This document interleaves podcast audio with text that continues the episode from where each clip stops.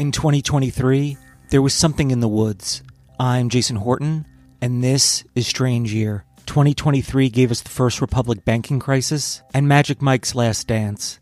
But a mysterious pasta dump made 2023 a strange year. Mysterious pasta in the woods, April 2023. I look down, seen alphabets, noodles, spaghetti, probably about 200 pounds. A now viral tweet from at Worrystone read Someone very mysteriously dumped three to four hundred pounds of pasta in the woods in Old Bridge, New Jersey. I need to know everything.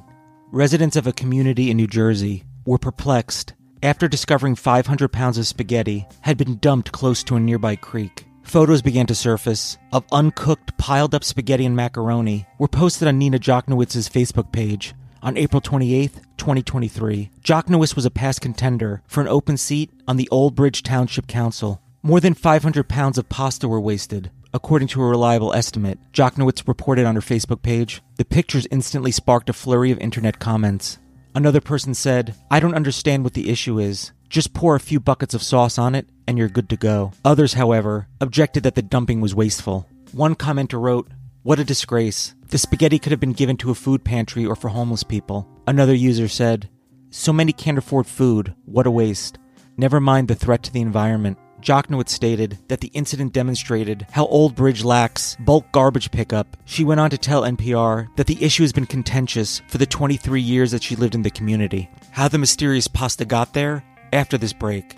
According to Old Bridge's business administrator, Himanshu Shah, the pasta was actually left out there uncooked, and the recent rainfall in the area made it appear to be cooked. Shah told CNN, We would estimate several hundred pounds of uncooked pasta that was removed from the packaging and then dumped along the creek. It looks like it was only there for a short time, but moisture did start to soften some of the pasta. Public works workers eventually did a cleanup, filling what appeared to be 15 wheelbarrow loads of pasta.